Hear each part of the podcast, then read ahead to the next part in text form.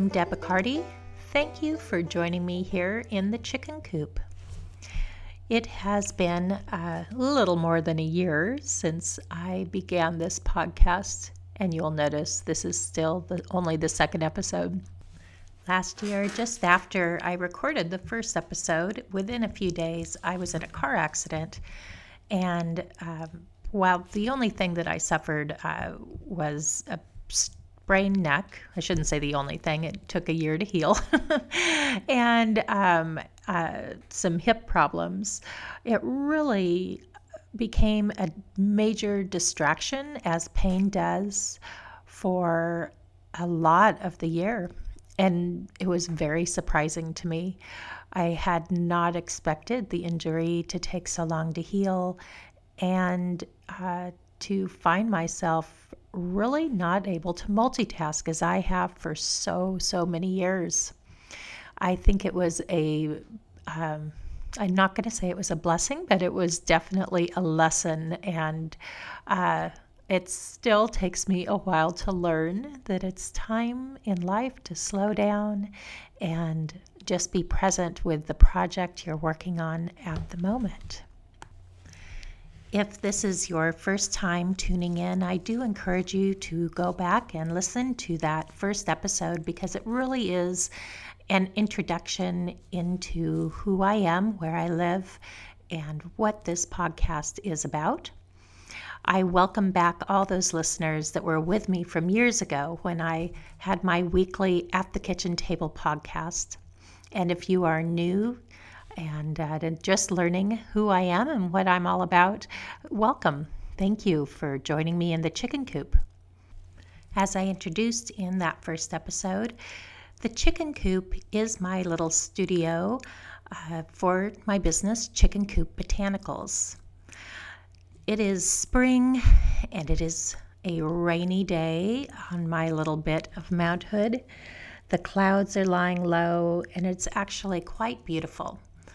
It's very misty. I, whenever I see the mist hovering over the mountains, it makes me feel like there's magic hiding in the mist.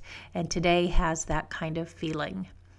There's a fire in the wood stove, and I have a cup of herbal tea in my hand. So today I'd like to start with what's in the cup. Well, I really enjoy, especially in the spring, to drink lots of nettle tea.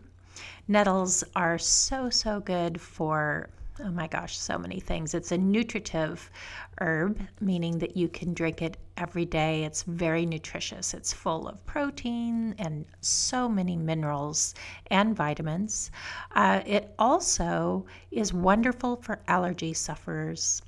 And uh, this is a tea that I drink, or I should say, this is an herb I put into many different tea blends all year long. I used to suffer terribly from hay fever and from asthma if I got too many hay fever items near me. And I always knew if I just took nettles in some form throughout the year, I wouldn't have these problems. And I actually began drinking nettles throughout the year because of when I would get very stressed out, I would could pull handfuls of hair out of my head. And so I started drinking nettles to strengthen my hair. And what do you know? I went through a whole season with no allergies. And at the end of the season, I was wondering what was this and i remembered it took some other reason to get that nettle into my daily routine so nettles are a big part of what's in the teapot and in my coffee or my tea mug uh, i also have linden leaves they are wonderfully just a wonderful ladies tonic and a nice just refreshing calming herb. Tulsi, which is holy basil, and uh, it is a bit of an adaptogen. When you're feeling like you have some bug coming on or you're just feeling low, Tulsi is a wonderful tea uh, to add into your repertoire. I also have some um, lemon, bo- or I'm sorry, put lemon verbena in this tea, and um, what else is in here? Um, oh, red clover. Red clover blossoms are one of my favorite calming uh, nervines meaning that it's an herb for your nervous system. And this just felt like a really nice combination for today, just for a refreshing tea that tastes l- nice and lemony. Um, all of these herbs are either grown by me or um, my friend Tina has a yard full of nettles. So the nettles are from her yard, and which is a wonderful way to bring that friendship close since we live fairly far away. And um, and that's what's in the teacup today. One thing that I would say about the Tulsi, I often put Tulsi into my teapot um, when I know that I'm not going to want to add honey or sugar or some other sweetener to my tea. Tulsi has its own sweetness, and uh, that combined with the lemon verbena, this is a wonderful, refreshing blend. Um, it's funny, I don't have this on the website at all. This is just one of those blends that I started gathering uh, different herbs into a bowl and chopped them up in my little uh, grinder and then uh, added them into a tin. And so I have this nice, refreshing uh, tea that I can have daily. When I drink a pot of herbal tea, I often will start uh, my tea in the morning and I should say that this is an herbal infusion. If we're talking tea, we're actually talking about uh, green tea or black tea. All of those, uh, all those teas come from one single plant, whereas an herbal blend uh, is not really a tea. I have no caffeine in this, so this is actually an herbal infusion and I will often make my pot of tea in the morning and then let it sit for at least 20 minutes. Uh, often I'll just let it sit for even an hour before I start drinking it, and especially during the warmer months. And the longer that you let those herbs steep, the more of their medicinal uses come through. I feel like so many of us uh, grew up with, you know, drinking chamomile tea or a lemon tea or peppermint tea, and you steep your bag for about three to five minutes, take it out, and drink your tea. And while it's wonderful, warming, flavorful, um, that's what it is. It's a delightful cup of warm herbal tea. However, uh, we're not getting any medicinal um, purposes from that. And you may find that you drink a, a cup of chamomile tea and you haven't let it steep very long, and then you're frustrated because you're not feeling as relaxed as you thought you would. But it takes a while for those cells in the plants to open up and release all the constituents that we uh, look to them for for their healing powers. So that is my my tea my tea talk for today. Uh, you may find that you hear a rooster or two or three throughout the podcast. We have Big Earl, who's out there with his ladies, but he now has two grandsons that tag along too. Right now, we have about 30 chickens, and so they each have, Earl has the majority, but the other two boys, who I have yet to name, um, they each have a couple girls on their own. We have uh, a woman that, that we know down in Portland that's going to be moving, and her 12 ladies will be moving up here in June. So I have a feeling that those younger roosters will uh, get a chance to add to their harem of girls at that point. We do have a lot of chickens, I know. we also have five ducks uh, and lots of eggs every day that we love to use in our restaurant. Um, if, uh, in in addition, I guess I should say, in addition to Chicken Coop Botanicals, my husband and I have owned a restaurant in Portland called Gino's Restaurant and Bar. We've owned it for 21 years, and our son Gino is now um, in there more often than we are. So uh, we go down uh, for brunch on Saturdays and Sundays and bring the eggs. And uh, so if you've eaten brunch in there, you're always getting our wonderful, very deep orange chicken eggs with your brunch um, orders. I love going down to work. I still love our restaurant so much, but I have to say that coming home, I just breathe a sigh of relief. Being able to have these moments of sitting in the chicken coop, looking out the door, and seeing those misty mountains. And right now, there's just a little bit of a reprieve from the rain, and it's you can just see a little of the light on the dewdrops, and it's just lovely and quiet. I may hear roosters, but I'm not hearing um, tons of traffic going by. So, this is just a wonderful, wonderful way of life. If if you can get it, I highly recommend it.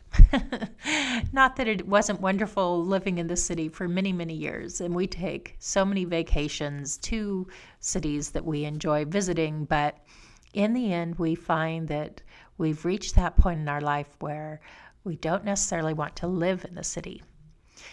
Um, I have several people that uh, love to come visit because they still love to live in the city, but they feel the opposite for me. So they can come up and get those moments of peace of being out in the wild, in nature, getting your toes in the grass. And then they can go back to the city and feel revived and enjoy the city as much as I do the country. Are you on Instagram?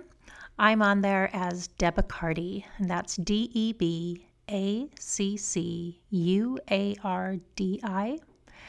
One of these days, I will probably uh, create a dedicated Chicken Coop Botanicals Instagram. But for right now, really, Chicken Coop Botanicals is me and it's my life. And it's just like this podcast. It's you get what you see.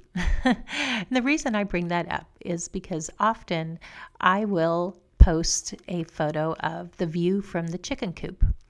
And it is exactly what I'm talking about right here. It's standing right at my front doors there and giving you the view of what I'm seeing on any given day and gives you the weather report of what it's like here at the chicken coop. but it also kind of gives you a little bit of flavor for what's growing in which season. And right now, it is April. Uh, today is April 12th, I believe. And while down in Portland, and I see photos of my friends in California and Colorado and other places where things are just vibrant and full of life, and people have been eating nettles for days and days and days. And for us here, things are just starting spring. Um, what's opening here may have opened the end of March, um, just an hour below us our flowering cherry, the buds are opening little by little and it's vibrantly pink right now, however, not open at all. And it that tree's just waiting for the perfect, perfect sunny day to open up and really welcome spring. In my garden, so many of my medicinal herbs are coming back. My garlic has sprouted, and um, the onions that I planted a few weeks ago are starting to poke their little heads up. But most of the growth that I'm seeing right now is in my greenhouse. This is my first full year with uh, the greenhouse that my husband rescued from some farm property and uh, put new glass in and cedar sides. And it is the most darling little um, just a traditional little eight foot long uh, greenhouse. Uh, luckily, the shelves were on the inside were still in it, and I have it packed full with lettuces and different types of onions, different flowers. I really want to have uh, quite a few more cutting flowers in the garden this year. So we've planted uh, four different kinds of zinnias and cosmos and um, coreopsis and what else do I have in there? I almost feel like I should move the podcast up there so we can take a little tour. um, I've got all kinds of cabbages. And I think the day that I began this project up there, I was really craving cauliflower. I shouldn't say up there, maybe the day I was ordering my seeds through the catalog. Uh, I have this year a white cauliflower, a green cauliflower, a uh, purple blushed cauliflower, and then Romanesco, which is an Italian cauliflower, but it uh, some people think that it's more of a cross between a broccoli and cauliflower, but it is more the flavor of a cauliflower. And then, of course, there is some broccoli in there. Um, part of the reason I have so many cauliflowers is that once you cut your head of cauliflower, at least for me, that's it, that you don't get anything else from that plant. With broccoli, I the first year I grew broccoli up here, I had I think 8 plants. I had so much broccoli in the freezer that year. Uh, once you cut the main head, you get all these wonderful side shoots. Basically, what you would see in the store is broccolini, although now they've bred a plant that, that grows just those broccolinis. So th- now I ha- still have probably three or four plants that'll be going out, but um, those are those wonderful cut and come again kind of of vegetables. So not as much as the cauliflower. I have some cabbages up there, and this year I'm growing green and red Brussels sprouts. So I'm pretty excited about that. I've eaten the red once, and they were not as nutty, but a little sweeter than the green. So I'm pretty excited about that. I have my sweet peas planted uh, I usually buy those as plants so that I can get those flowers blooming just as as soon as I can. And those are right in the garden. Sweet peas love to go in early and they can handle these cold nights we're still having, just like regular um, edible peas. So we have um, our edibles right next to the beautiful flowering sweet peas that I just love the fragrance of so very much. Um, every time I go out into the garden to, to, at least pull up the weeds from last year, uh, we've had our garden in this space for 10 years now. It is about a half acre's worth. And um, I'm finally to a point where I'm not allowing the um, tractor to come in and till it up. It's so much better for the soil if you hand dig anyway. And um, I just I have so many plants that I am allowing to return either by reseeding themselves or they are a perennial that will come up. So I'm I have decided I'm going to have to do the big job of hand digging a lot of these rows. And uh, as I was doing this the other day, I, our soil's still pretty wet, so I'm not you know, going full bore, but it is a wonderful time when you're weeding to get out there and loosen up. It's a lot easier to get those those uh, weeds loosened up. We are our garden is on the edge of a big meadow, and you can see it in those photos on Instagram. And because of that, we have all kinds of uh, wildflower seeds that get blown in or dropped in by the birds. And so at this point in the year, I'm pulling out the ones that I would prefer to stay out in the garden, out, I'm sorry, out of the garden and into the meadow. There's some that I just can't move. Yarrow is one. I have three beautiful yarrow plants in my garden that I just weed around. They've come in from the meadow, and I just love them so much that I'm not going to move them at all. The other one that appeared last year for the first time in my garden was Pearly Everlasting, which is a um, it's a green plant with flowers that are papery white like the little tiny flowers and um, beautiful, but not at all from our meadow. Our property is very, very close, just on the edge of the Mount Hood National Forest. And I've seen that plant many times, probably five miles from our house. And some wonderful, thoughtful bird brought me the gift of Pearly Everlasting last year. So I was so happy to see that that plant overwintered in his back. The flowers I love to steep in olive oil and use either as a salve or just the oil itself for um, dry, rough skin. I've been thinking that it's um, one that I'm going to put in more of a gardener's salve for after I come out of the garden when my hands are so dry. Um, so how wonderful that I don't have to drive up the valley to into the forest to find that that it's right here in my garden. Um, the other things that are going on in the garden are new beds being uh, added, in addition to what I have in the ground. Uh, we find because of the uh, amount of sand in our soil and just um, the acidity in our soil that some plants do much better in raised beds. So each year we've added some raised beds, and last year um, we took our the raised beds that we had, which were I would say six feet I'm sorry, six inches high, and decided it was time to double the height so that uh, there would be the extra warmth from having that much more soil in those beds. So um, they are now an eight foot long by two feet, and then they are uh, doubly high, so about um, I guess they are about a foot high now, and uh, we did this last year with three of the boxes, and my onions did so wonderfully. It's so funny because you would think that the onions would do so well in our sandy soil. However, they every time I have put onions in the main garden, they just disintegrate. They just disappear.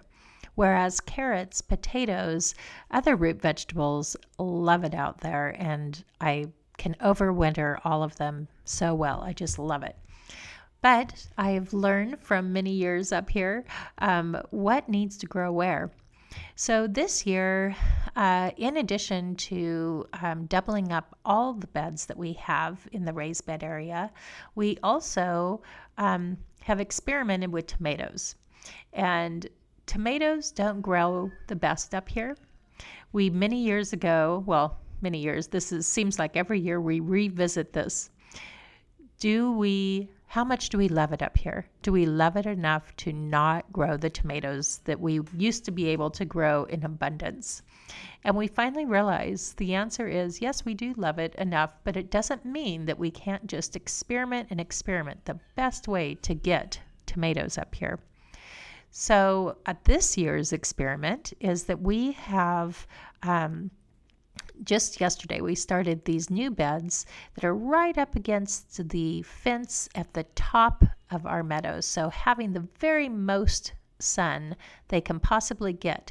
But it's one long, 10 foot long bed that is um, with just a one foot um, board on each end so that. Um, you know, and even as I say this, I realize that my other beds are not. These are 10 by 2, where my others are 8 by 4. Sorry, I do know how to add. but this will be nothing behind the tomatoes. So I will be able to put in six plants all facing the sun side by side. I think this might do it. We shall see. It's the big experiment this year. But there's nothing like getting a nice warm tomato out of the garden.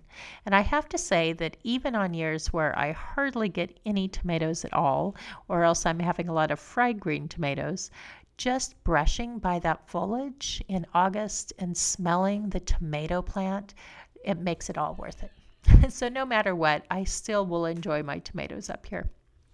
So those are the big the big new projects in the garden the nice thing of being at a point where I I finally have the business at home is that I'm able to go out and have garden days when it's it's a wonderful day to be in the garden and uh, check every day on my plants in the greenhouse so that they don't dry out or that I can make sure to open the window when um, when it's too warm out. Um, the one thing about our little greenhouse is it is only heated by the sun. And uh, during the winter, this last year, we had um, the did an experiment with uh, barrels or not barrels, but large buckets of water in there. And even this early spring, once I started my plants, they have really kept the temperature consistent in there. So that's been a wonderful uh, lesson that we've learned. But back to, you know, having your business at home. Um, for me, it is definitely there are days where I get distracted by I need to go do the laundry or I just want to be in my garden when I need to be in making salves or straining out herbs from oils or making some new vinegars for and putting together an order. I I've just decided this is this is the life of living at the mountain and this is exactly what I want. And so while I have days like this that are a little rainier, I'm so happy that I finally uh, have been finding my words again and can get this podcast up and running.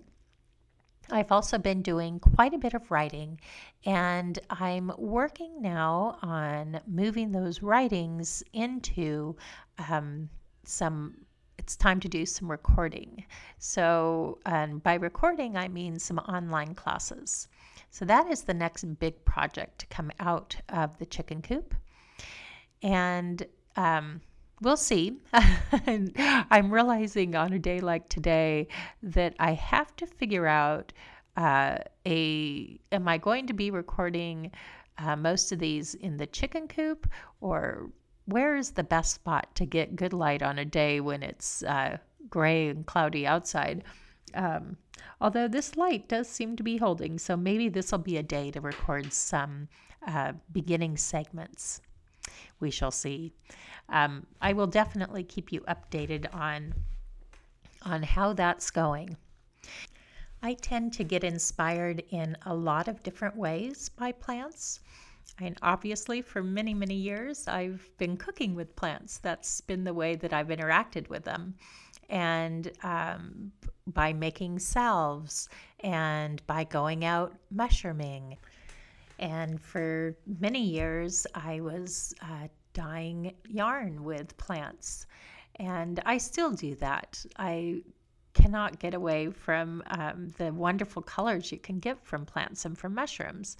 And now there's just so many platforms uh, that I'm able to kind of express a lot of, of my interests in different ways. So, one way is to have my online store, Chicken Coop Botanicals, where I sell my herbal products. Um, I have a mentorship program where I'm teaching other people some of the skills I've learned over the years. Um, there's classes both um, here at the Chicken Coop this summer, and um, I offer house parties so that you can gather your friends together and um, host a party um, or a class, as it were. Um, and then, of course, I have my wholesale um, that I um, offer to s- selling my items to stores. I also formulate for massage therapists and um, actually for a woman that works with horses and with dogs. So I love what I'm doing right now. I love that it's I'm able to um, express my love of plants in so many ways but a lot of my audience isn't local. And so I've been trying to decide um, how to go about um, reaching a larger audience and in some of the ways that I do locally. And finding uh, different pl- teaching platforms that are available now makes it so easy because I am neither a coder. I mean, part of the reason that it's taken me so long to get back to the podcast is um, editing is sometimes goes over my head, although for some reason today it's really clicking, thank goodness. Um, and also even the little bit of of the editing and and uploading is really all I want to be doing um, with that end of things. It's not necessarily my forte, and I would really rather be creating the content. So, over this last winter, um, I did a lot of writing.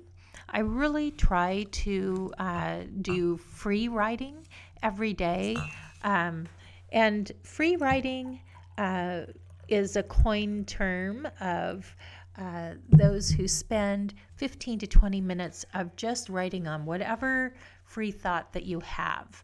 Um, I've worked with writing coach Cynthia Morris, uh, who's a wonderful, wonderful writing coach. And um, although um, she's in Colorado, she has several ways to interact with her online and uh, through various writing courses. And she really got me um, into a practice that I had when I was younger of writing daily again. And I just love it. It brings out so many ideas.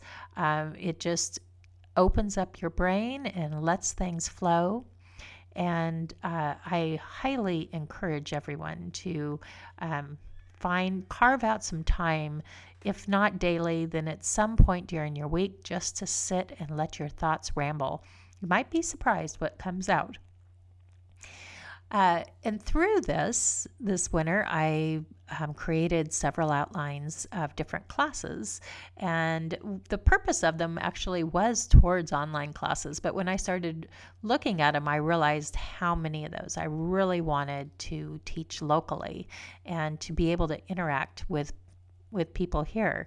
And as those have begun to happen, I realize also that yes, they do need to go online too. so it's all a big circle and um, that is kind of the big the big spring project. So in between being out in the garden and um, being trying to keep my house inside a little clean, um, I am also continuing to um, write the PDFs, write the worksheets that'll be the PDFs for downloads, and um, I will definitely keep you updated on when some of these classes and where some of these classes will be available.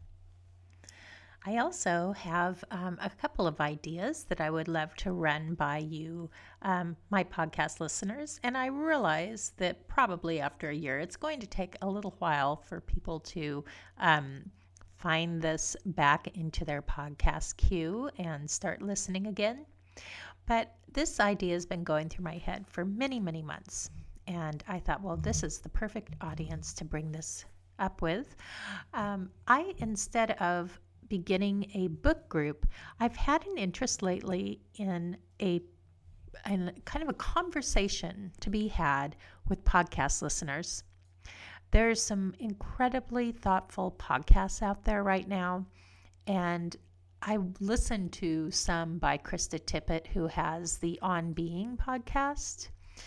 And I just feel like I want to discuss what I've just heard. Some of them are just amazing.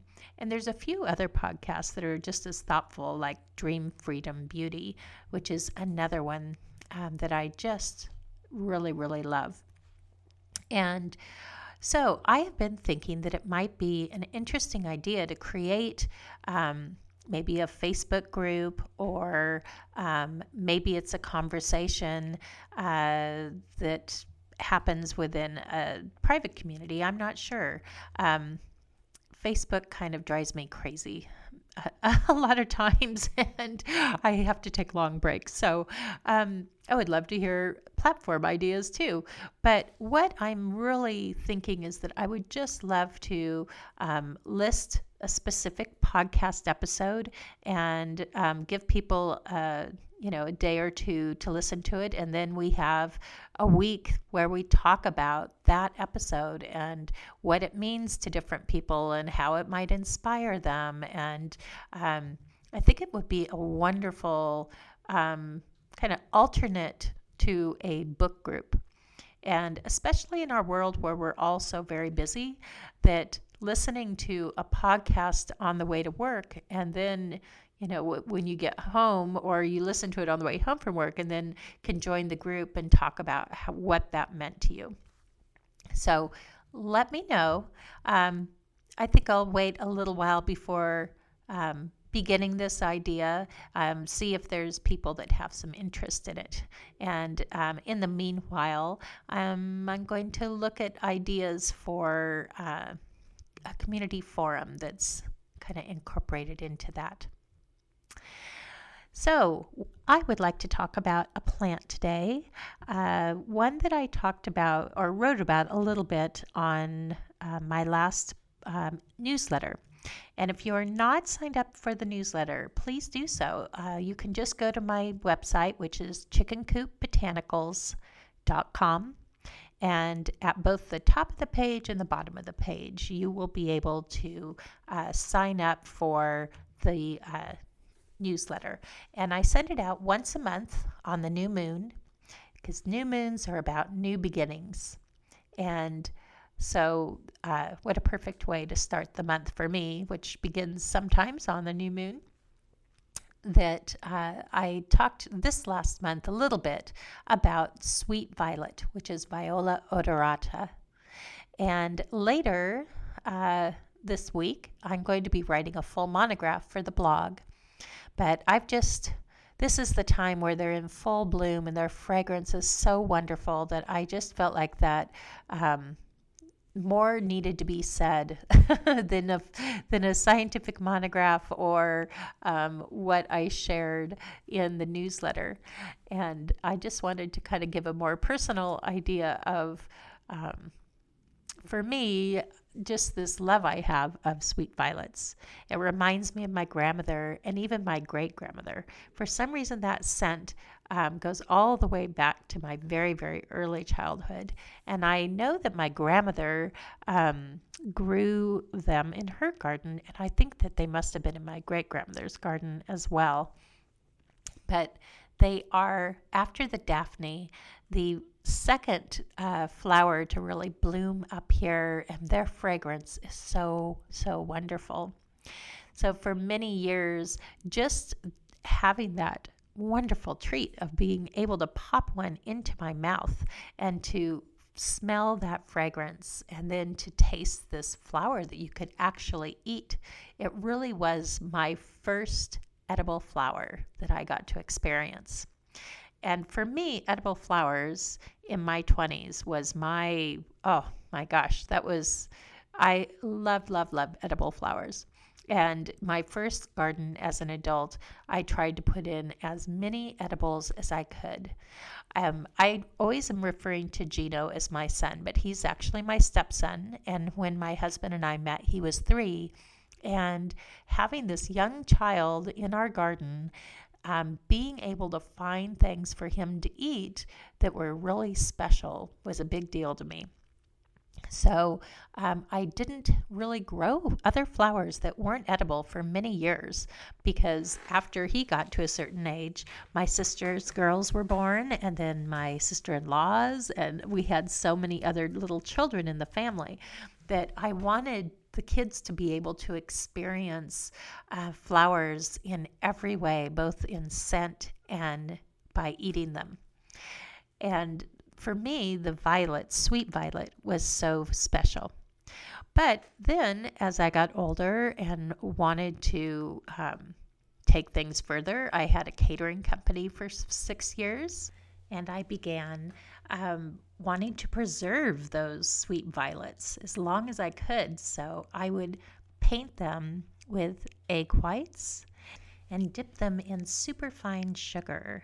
And in this way, it preserved them as candied violets. And I'm sure some of you have seen those. Uh, that's you can make those anytime you like. Uh, by using a very fine little paintbrush. Just paint the egg whites um, right on those petals and make sure it's completely covered and then dip it in the sugar.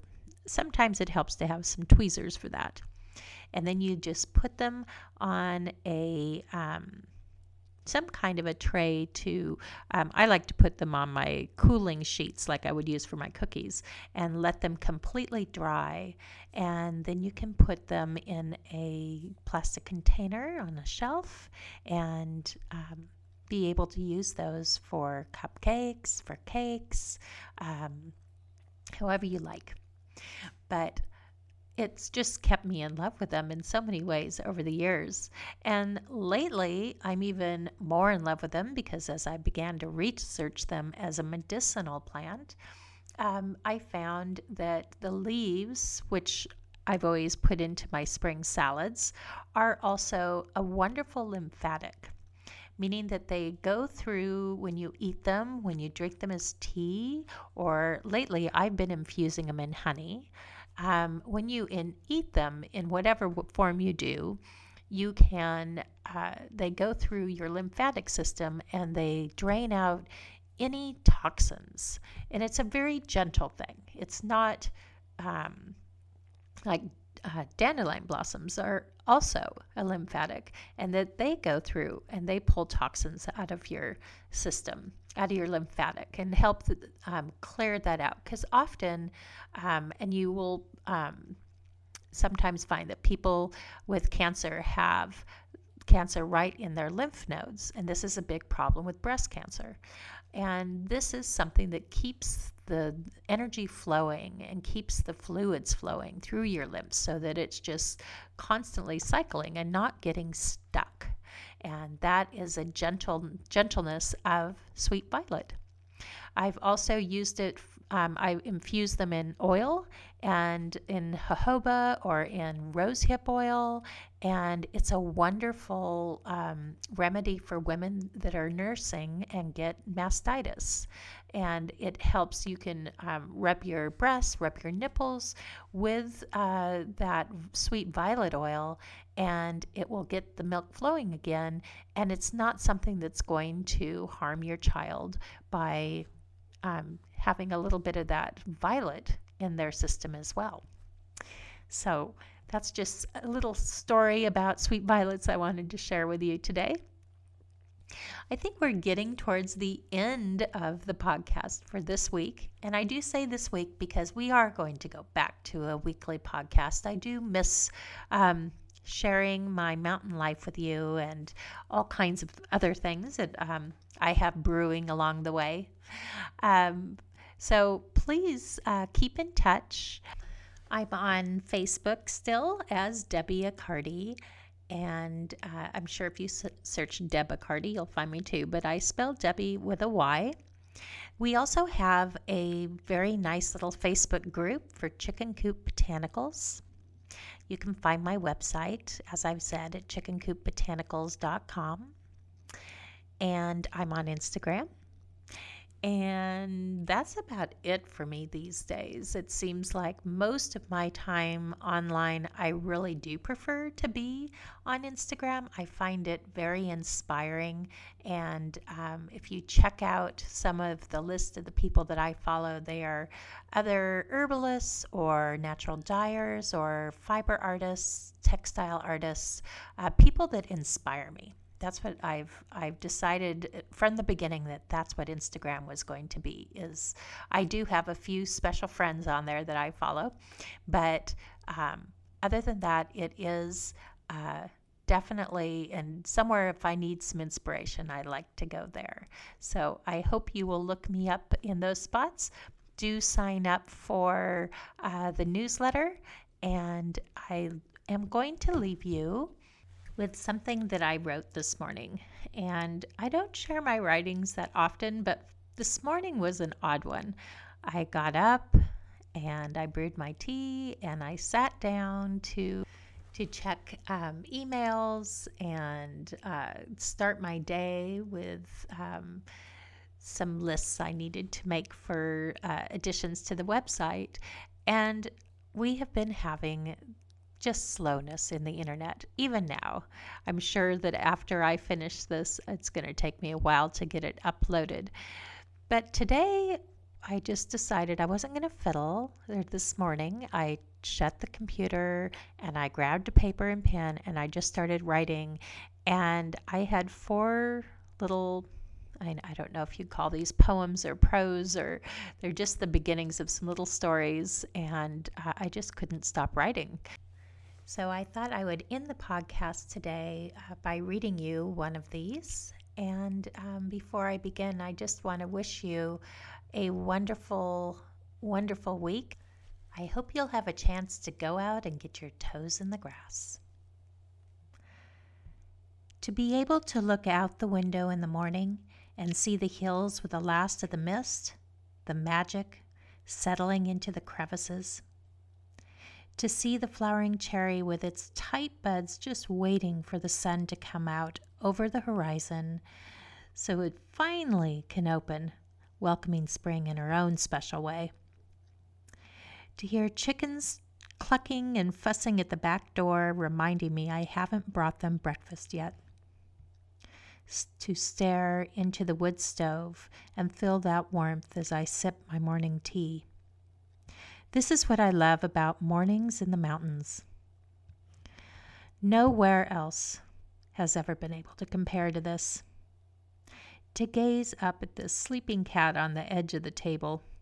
Soon she'll awake and go through her daily routine of disrupting everything to get both our attention.